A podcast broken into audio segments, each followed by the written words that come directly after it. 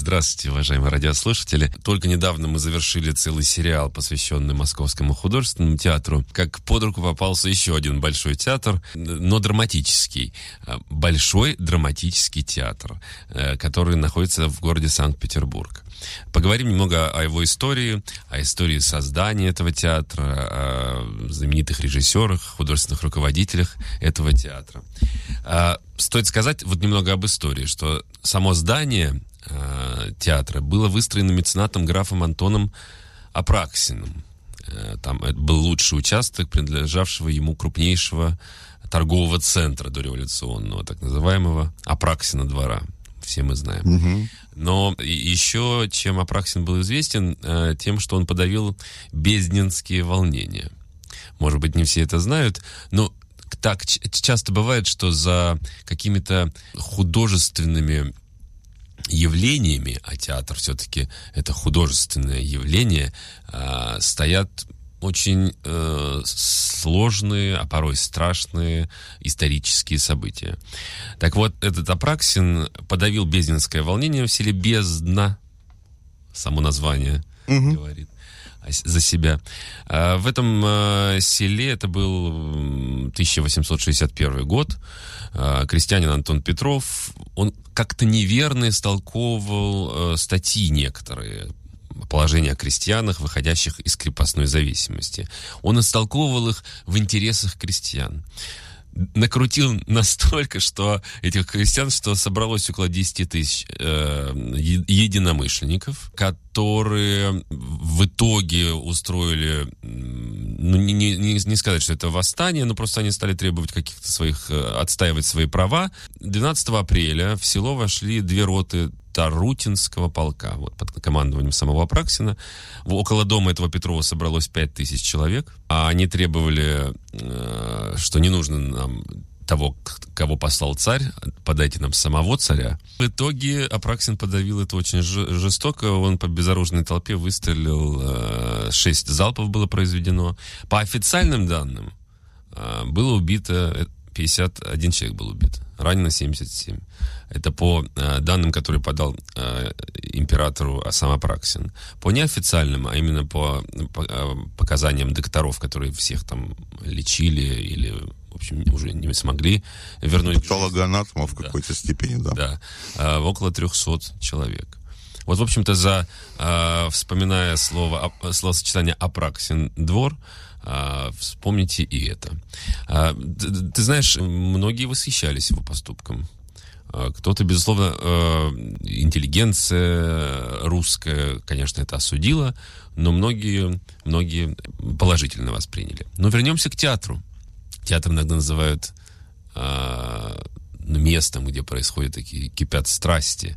И, собственно, БДТ был основан именно как театр э, высоких страстей, театр э, высокой комедии.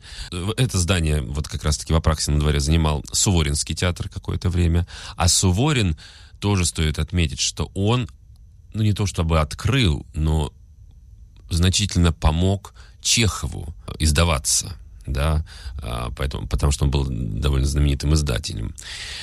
Это здание занимал Суворинский театр, и потом по инициативе Максима Горького э, в 18 году Максима Горького и комиссара театров и зрелищ Союза коммун Северной области, актрисы МХТ Марии Андреевой, которая была гражданской женой Горького. И, ну, когда-то увлеклась марксизмом, уехала к Горькому за границу, познакомилась там с Лениным, а потом вернулась, и вот в 18 году она стала комиссаром. Причем они познакомились с Горьким в Ялте, когда э, «Чайку» привезли показывать Чехову. При каких интеллигентных обстоятельствах познакомились, а потом стала комиссаром? Да. И Горький с Чеховым зашли к ней в гримерку, и она в него, в общем-то, в Горького влюбилась. Сейчас этот театр известен да, во всем мире под аббревиатурой БДТ. В числе основателей театра был один из столпов мира искусства, э, художник Александр Бенуа. Актеру Николаю Монахову была поручена организация особой драматической труппы. И, в общем-то, в октябре художественный совет, возглавляемый Горьким, определился с основными режиссерами. Они пригласили Арбатова и Лаврентьева. Стоит отметить, что основу группы, э, труппы, да, составляли артисты театра художественной драмы, который в 18 году создал э, тот самый Лаврентьев. И э, родившегося в том же году театра трагедии под руководством Юрьева. В декабре 2018 года состоялось первое собрание труппы. Начались репетиции сразу двух спектаклей. И в январе 2019 года было образовано правление БДТ. И председателем как раз-таки стала та самая Мария Андреева, комиссар. Главным режиссером был назначен Андрей Лаврентьев. Стоит отметить, что еще к этому театру приложил руку Блок. Он тоже был одним из вдохновителей. То есть это на самом деле это первый пролетарский театр который был основан во время революции. Первый. Сначала они располагались не в том здании, в котором сейчас располагаются, а и первая премьера прошла в 15 февраля 19 года в помещении Большого зала консерватории с спектаклем «Дон Карлос». Он шел пять часов. Пять часов. Ну, Петербург как будто бы приехал, понимаете? Будто бы. И консерватория не отапливалась 15 февраля 19 года. Но зрители приходили, э, был лютый холод, и каждый вечер заполняли зал, и никто не уходил. Воспоминанием очевидца. Ну, может быть, некоторые просто коченели уже к концу пяти часов. Потом. И вот в 2020 году уже БДТ получил свое здание бывшего малого театра, театра Суворина на Фонтанке, и располагается сейчас. В апреле 2019 года председателем директории, но художественного совета стал, собственно, Александр Блок, а главным идеологом оставался Максим Горький. И вот по замыслу инициаторов театр должен был стать ну, некоторой цитаделью героического репертуара. Театром больших социальных страстей, взволнованной революционной патетики, театром великих слез и великого смеха, как говорил Блок об этом театре. Поскольку репертуара-то еще не было, пьес не было, написанных новыми э, революционерами, угу. да, то в основном шли драмы Шекспира, Шиллера. Шиллер революционер, да. да. Гюго. А, но ставились уже пьесы Мережковского, Брюсова в то же время. И даже интересно сравнивать, что вот театр был основан, да, в, э, это пролетарский театр, и каким он стал и каким он был там в, э, в середине своего существования, да, мы сейчас перейдем к Товстоногову. В Большой драматический театр приходили новые люди – новые режиссеры. Э, Константин Тверской был э, главным режиссером театра с 29 по 35 год. Он был учеником Всеволода Мерхольда. Постепенно появлялись новые пьесы, революционные, они входили в репертуар. В 1935 году начался так, некий кризис режиссерский в театре. Э, он длился с 35 по 55 появлялись яркие режиссеры, появлялись яркие постановки, но режиссеры э, эти долго не задерживались э, в театре. Тот же самый Константин Тверской, он был сначала выслан из Ленинграда, а потом вообще расстрелян. В 1936 году возглавил этот театр Алексей Дикий, а в 1937 через год он уже был арестован и затем осужден. И вот после этого... Прости, консерватория, суд Сибирь. Это, вот, чисто... И, ты понимаешь, какой. а потом началась чехарда. А, после Дикова пост главного режиссера занимали многие люди, там 38 по 40 Бабочкин, Рудник, Наталья Рашевская, Иван Ефремов, Константин Хохлов. И вот с 38 по 55 год э, пять человек были э, разными э, главными режиссерами. Во время войны театр был эвакуирован э, в Киров, но вскоре, вскоре после того, э, того, как прорвали кольцо блокады, 11 февраля театр 43 года театр вернулся э, в Ленинград для обслуживания войск угу. Ленинградского фронта и госпиталей. Но вообще это творческий кризис БДТ, а, который обозначился еще в конце 30-х годов, он усугубился еще и в послевоенные годы. Опять же, руководители долго там не задерживались. И часто не по своей как бы вине. Это мы уж поняли, да. А, сезон 53-54 театр вообще обходился без главного режиссера, управлялся коллегией. Это привело к тому, что в театр в 50-е годы вообще перестали ходить, образовалась финансовая задолженность, э, э, грозившая театру закрытием. И вот это вот все, это был накопительный такой э, момент, что трупа на самом-то деле оборзела.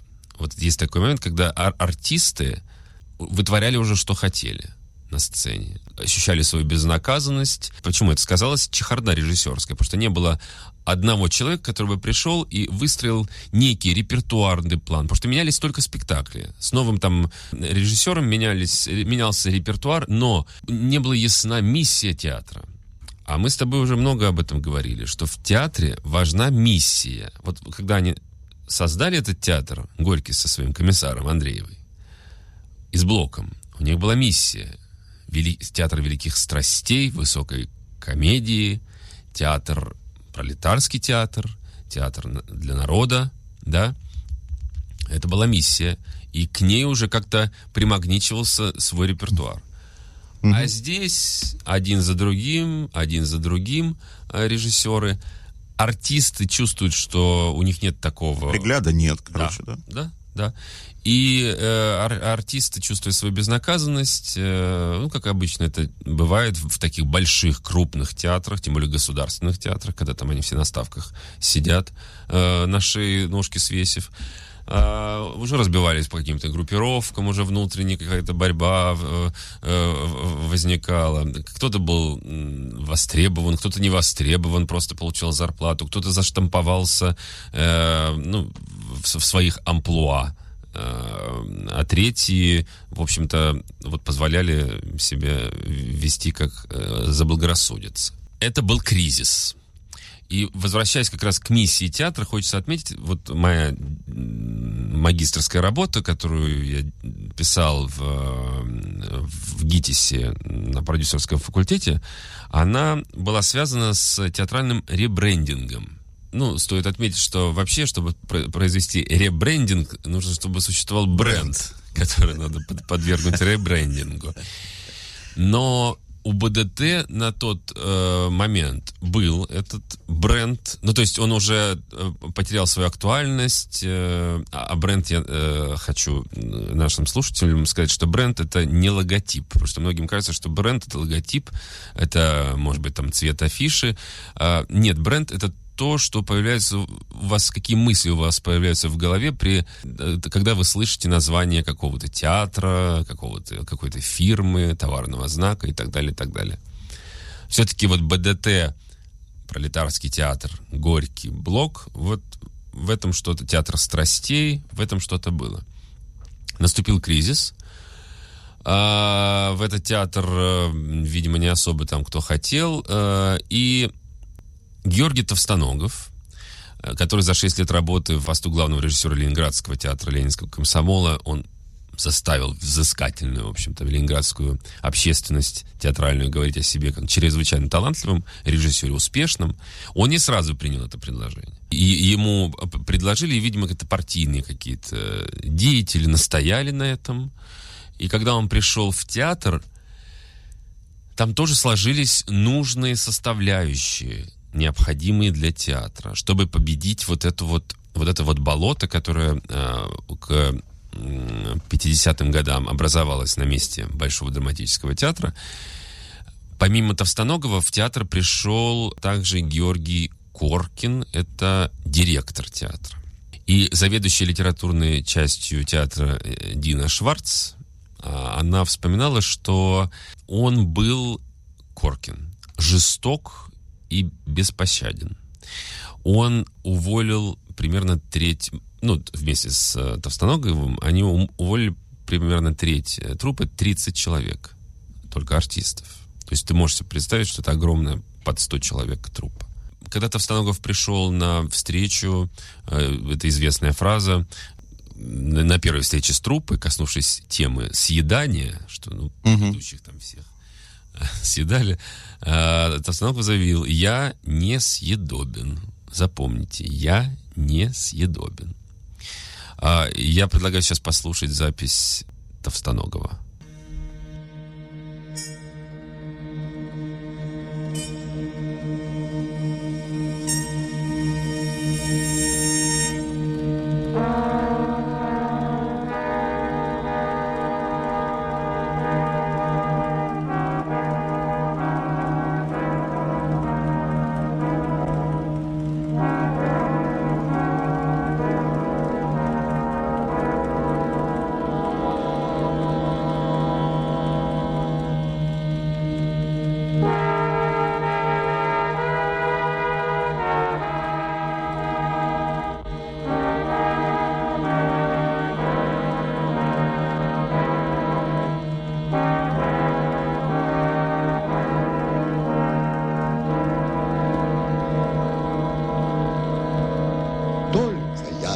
Закрою, предо мною ты встаешь.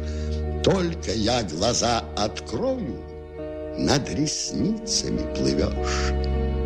Поезжай-ка, фартачалый, посмотри, каков я есть. Как ударим мы в цимбалы, посмотри, каков я есть. Тамада в дыму табачном, посмотри, каков я есть.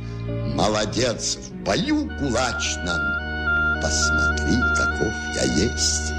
Как посмотришь, так полюбишь, как полюбишь, подойдешь. Только я глаза закрою, предо мною ты встаешь. Только я глаза открою, над ресницами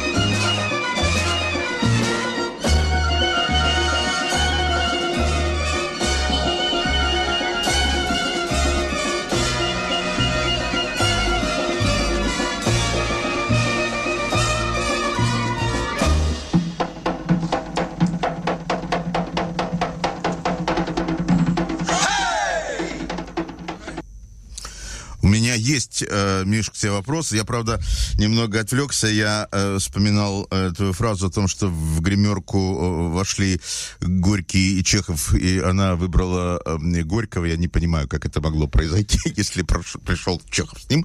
Ну, бывает, конечно. Скажи мне, пожалуйста, из какого-то вообще спектакля, что это? И э, нет, это просто... Я не знаю, из какого спектакля. Я знаю, что это э, музыка Гея Кончели. Окей, а у, у, у Товстоногова было актерское образование базовое или режиссерское? А, ты знаешь, он поступил на режиссерский факультет ГИТИСа в 1931 году, но после того, как он э, закончил этот институт, сценическую деятельность, он начал в 1931 как актер и ассистент режиссера в тбилисском э, русском ТЮЗе. В 33-м, да, он поступил на режиссерский факультет ГИТИСа, подправив себе, два года добавив, чтобы пройти возрастной ценз. Начал он как артист, но постепенно его увлекла все-таки э, режиссура. Родился он, вот, неспроста мы поставили такую музыку и такое стихотворение mm-hmm. в его исполнении, э, в Тифлисе, хотя его сестра утверждала, что он родился, наоборот, э, в Петрограде, где э, его семья. Темная история. Два года приписал. Да, да, да, да, говорит, да, одно. Так более того, его отец, э, ну, по настоянию матери, вообще русский, он был русским потомственным дворянином по фамилии Толстоногов. Но он изменил свою фамилию на Товстоногов.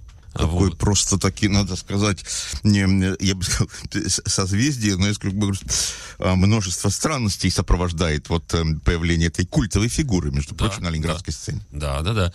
По окончании школы он поступил сразу в Тбилисский железнодорожный институт, где его отец заведовал кафедрой. Но все-таки понял вскоре, что призвание его театра, и правильно понял, и многие вообще стоит отметить э, э, режиссеры а, имеют, ну он не имел этого железнодорожного образования, но многие режиссеры, особенно современные, э, имеют первое образование техническое. А многие уволенные актеры э, говорили между собой, лучше бы он строил железные дороги.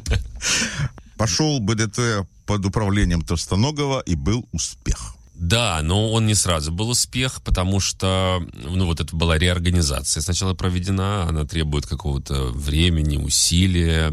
Первый свой год э, в БДТ Товстоногов в буквальном смысле завлекал зрителей в этот забытый театр. Исходя из того, из того принципа, что в театр ходят не только для пользы. Вот мы часто говорим, да, что театр должен быть вот таким вот а, полезным, он должен быть... Не... А он исходил из, из того, что вот зритель придет, сейчас не в полезный театр, а в развлекательный. Поэтому он в первый год э, свой э, поставил э, комедии «Шестой этаж» Альфреда Жери, «Безымянную звезду» Себастьяна и так далее. А вот к началу 57 года ему удалось переломить эту ситуацию, и, в общем-то, уже спектакли шли при полных залах. Новый БДТ, театр именно Товстоногова, начался с э, премьеры спектакля «Эзоп» 23 марта 1957 года.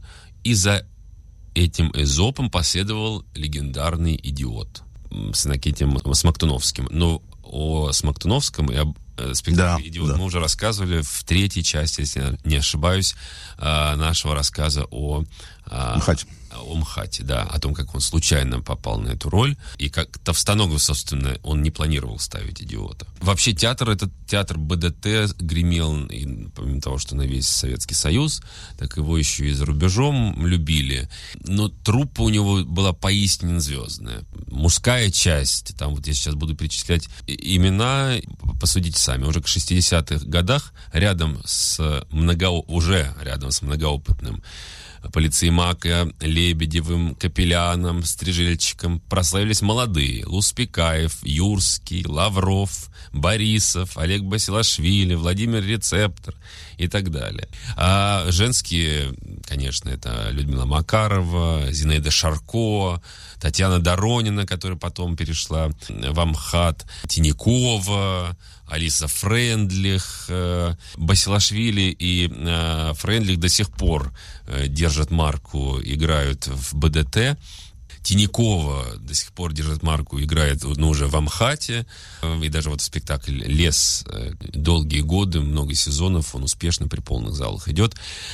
А в этом театре, в БДТ, я побывал впервые давным-давно, и я как раз-таки застал, потому что стоит отметить, что когда-то Товстоногов, а, ну вот мы говорим, да, об успехе его, как-то он так э, властно, жестко, конечно, ну, наверное, в чем-то справедливо, для кого-то несправедливо, для кого-то действительно лучше бы а он э, строил железные дороги, да.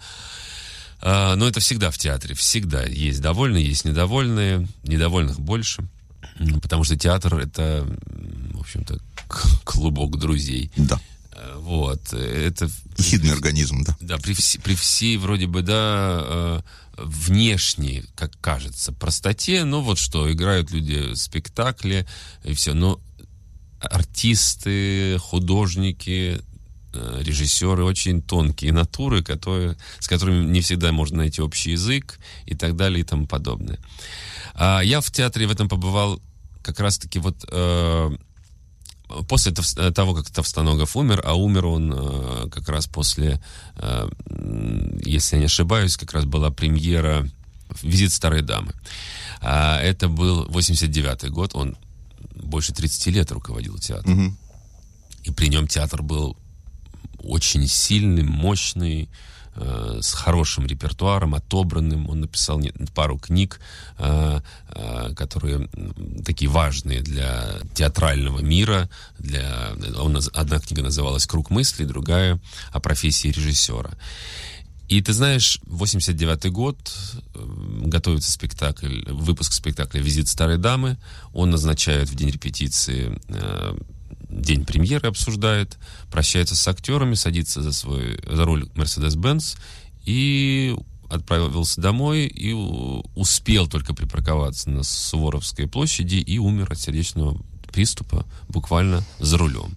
После него театр переживал тоже кризис определенный, потому что э, ну, после такого ухода такой крупной фигуры Вообще это очень важно. Он себе не готовил преемника. Я вот сегодня, когда готовился к нашему выпуску, я вспомнил, мы тоже об этом много говорили, как о том, какая должна быть миссия театра, так и о том, э, что театр, когда уходит э, руководитель театра, художественный руководитель театра, не надо, я считаю, готовить замену э, художественному руководителю театра. А новый художественный руководитель должен мести, прости, по-новому. Да, должен быть другим. Не надо предаваться воспоминаниям. Это не для театра забота, да. В театре не надо так делать. Это мое личное мнение.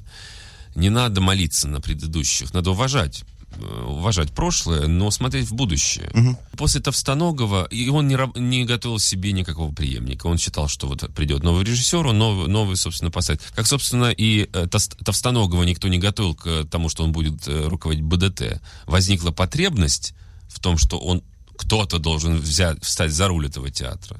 И он встал. После Товстоногова э, театром руководил Лавров. После э, Лаврова в 2004 году э, главным режиссером стал Тимур Чхидзе, который как раз-таки, вот он и был, он и был тем ретроградом, который так любил э, угу. Товстоноговский период. Он изначально пришел в театр с мыслью о том, что ну, лучше Товстоногова не может быть но он плохо начал уже. Ну, как, можно приходить э, с, с такими мыслями? И весь репертуар был, э, в общем-то, в последующем, в, течение долгих лет, с 2004 до 13, до 13, 9 лет он руководил театром. Это был репертуар с оглядкой назад, с оглядкой на Товстоногова. Стоит еще сказать, что, э, потому что уже вот э, при Товстоногове э, Юрский проявил себя не только как выдающийся артист, проявлял себя и как режиссер. Но в одном театре двух режиссеров, ну, таких вот сильных быть не может. И Юрский в какой-то момент ушел из Большого драматического. Скажи мне, пожалуйста, вот так вот напрямую, как в лоб скажи мне, э, в этот момент мы не должны сейчас послушать э, Сергея Юрского? Мы обязаны. Король, его величество, сказал ее величеству, чтобы ее величество спросила у молочницы, нельзя ли доставить масло на завтрак королю. Придворная молочница сказала, разумеется, схожу, скажу корове, покуда я не сплю. Придворная молочница пошла к своей корове и говорит корове, лежащей на полу. Велели их величество известное количество отборнейшего масла – доставить к их столу. Ленивая корова ответила с просонья. Скажите их величествам, что нынче очень многие двуногие безрогие предпочитают мурмелад, а также пастилу.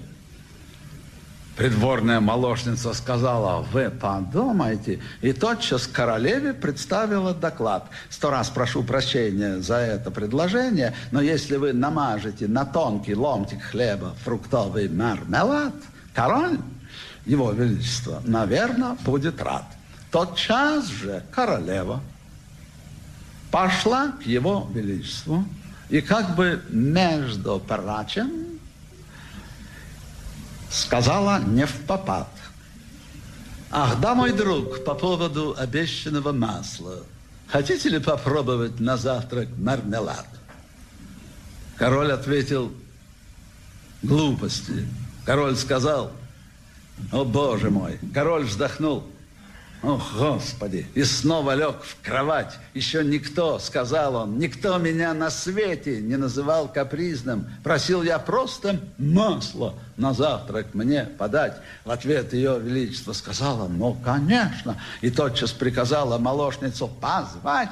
Придворная молочница сказала, ну, конечно. И тотчас побежала в коровий хлев опять. Придворная корова сказала, в чем же дело? Я ничего дурного сказать вам не хотела. Возьмите простокваши и молока для каши, и сливочного масла могу вам тоже дать. Придворная молочница сказала, благодарствуйте, и масло на подносе послала королю.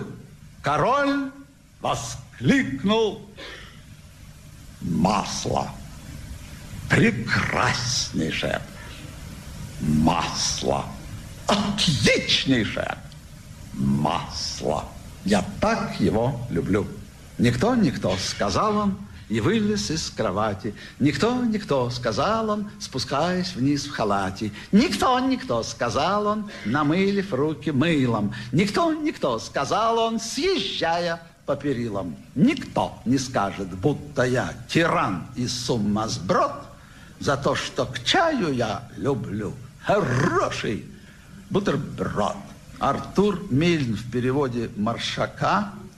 Спасибо. А, мы продолжаем. Да, ну вот э, стоит еще от- рассказать и одном из легендарных м, спектаклей, э, поставленных Товстоноговым. Э, и опять же, да, вот э, вокруг этой фигуры, этого режиссера, как мы уже говорили, и год, два года он себе прибавил, и фамилия была изменена, и так далее, и так далее. И родился неизвестно где. И родился неизвестно где. В общем, непонятная история. Ну, существовал потрясающий спектакль, который вошел в, в учебники истории театра. Это история лошади, холстомер. Это по, по- по повести Толстого холстомер. Поставил его Толсто- Товстоногов в 75 году на сцене БДТ на большой сцене. А в 89-м его сделали э, э, запись для телевидения, но история вообще любопытная была этой постановки. Изначально инсценировку саму холстомер написал Марк Розовский по приглашению Товстоногова, он тогда был молодым режиссером Розовский, он на малой сцене э, поставил э, первый акт этого спектакля. Потом что-то не заладилось в отношениях, э, и возникли проблемы в работе над вторым э, а- актом. И в конце концов Товстоногов вмешался в эту работу, а, Розовский ушел, Товстоногов перенес э, спектакль на большую сцену, переделал первый акт э, и выпустил премьеру с э, легендарным Евгением Лебедевым, э, который повлиял на судьбу Иннокентия Смоктуновского. Об этом я тоже рассказывал в, в этом как раз-таки спектакле э, «Идиот». Э, Розовский утверждал, что все-таки там не сильно поменял э, что-то Товстоногов, хотя участники говорили, участники, сами участники, свидетели этого спектакля, конечно, Т- Товстоногов много чего изменил и так далее, и так далее.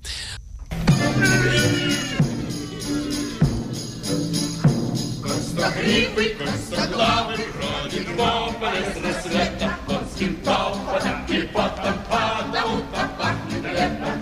Стоголосом гриф раскидку, и у всех палатка. По закону табуна, это он, табун, табун, табун. Тихо, пролетел табун, табун, табун.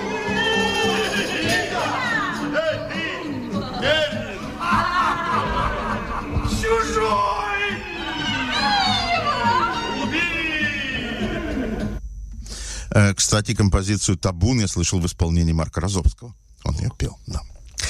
А, идем дальше. Да, э, закончился период э, Товстоногова, Лавров какое-то время руководил театром Чхидзе, который приступил к руководству уже с некоторыми с опущенными руками, можно сказать. Э, и в э, театр опять оказался в кризисе. И я как раз-таки, я помню, я был в 2012, кажется, году или в 2011 в театре, попал на спектакль, который на большой сцене шел, э, там играл э, Френдлих и Басилашвили. Вот Ты знаешь, ну, скучно, за- затянуто, непонятно, и э, такой классический театр. Законсервированный. Но, к счастью, в театр в 2013 году э, пришел Могучий Андрей человек. Анатольевич Могучий. А, С Товстоноговым я не знаком был, а, а вот с Андреем Анатольевичем мне посчастливилось не только быть знакомым, но еще и сыграть в спектакле «Сказка о последнем ангеле», который он поставил в Театре наций. С огромной командой потрясающих артистов, с э, Ильей Хиджаковой в одной из ролей.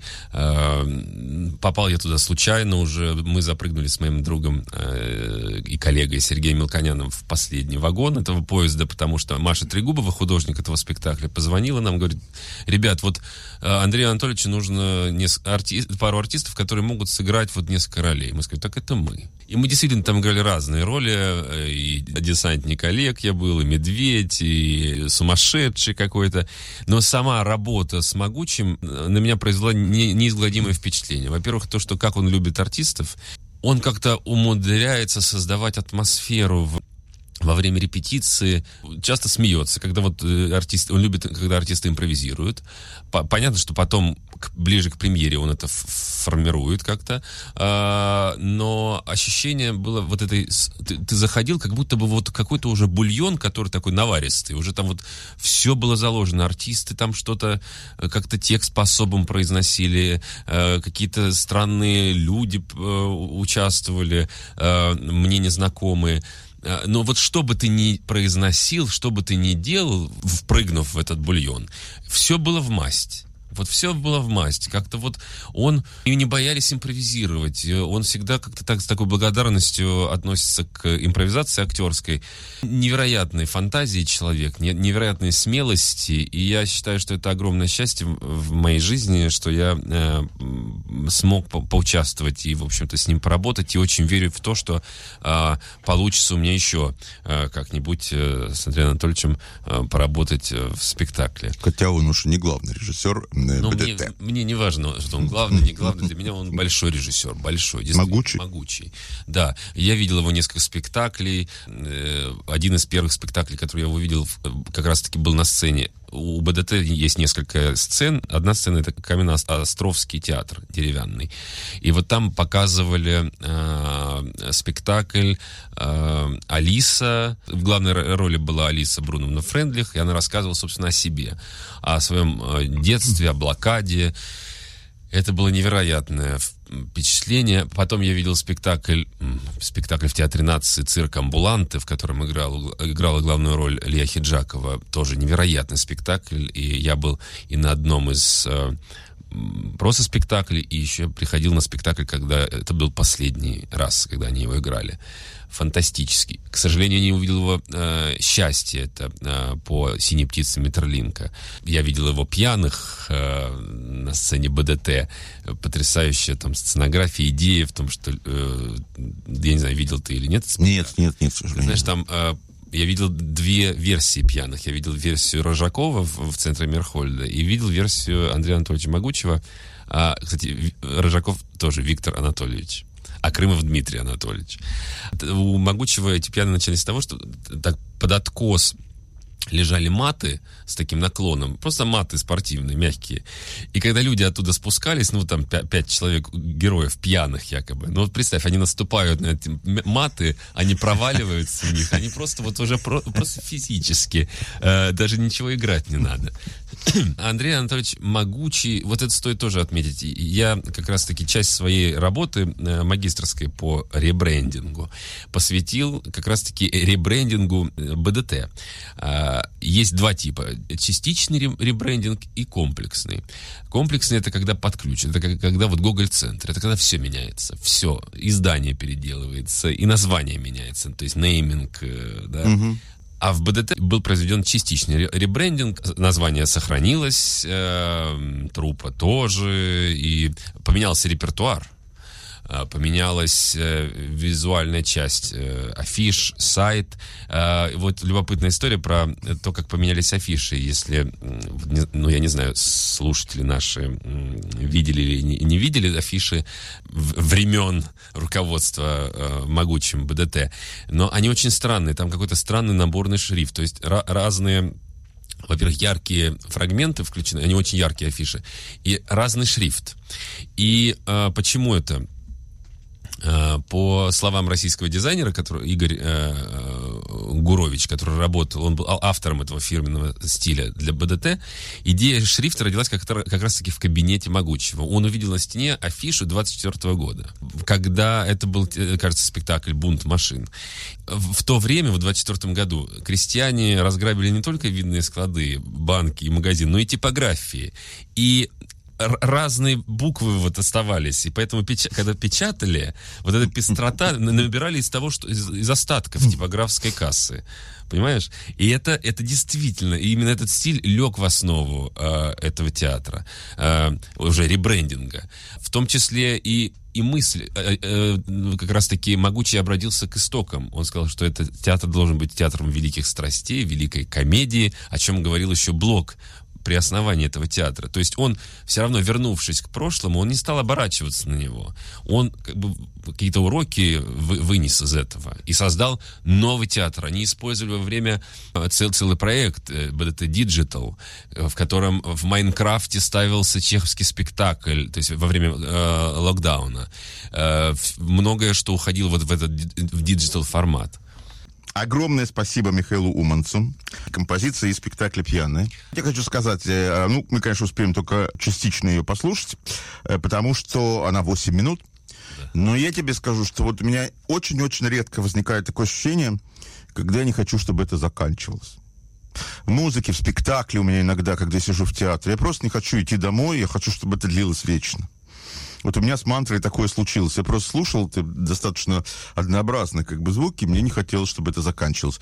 С чем эта магия связана, я не знаю. Но подозреваю, а, что с э, человеком, который это писал, человеком, который это ставил, человеком, который это предложил. Безусловно. И вообще я очень рад, что мы сегодня поговорили об этом театре и поговорили об Андрее Могучем, который вот и вернул театру вот эту миссию, театр великих слез, великого смеха и при этом новых форм. Слушаем музыку и до следующей встречи. Счастливо.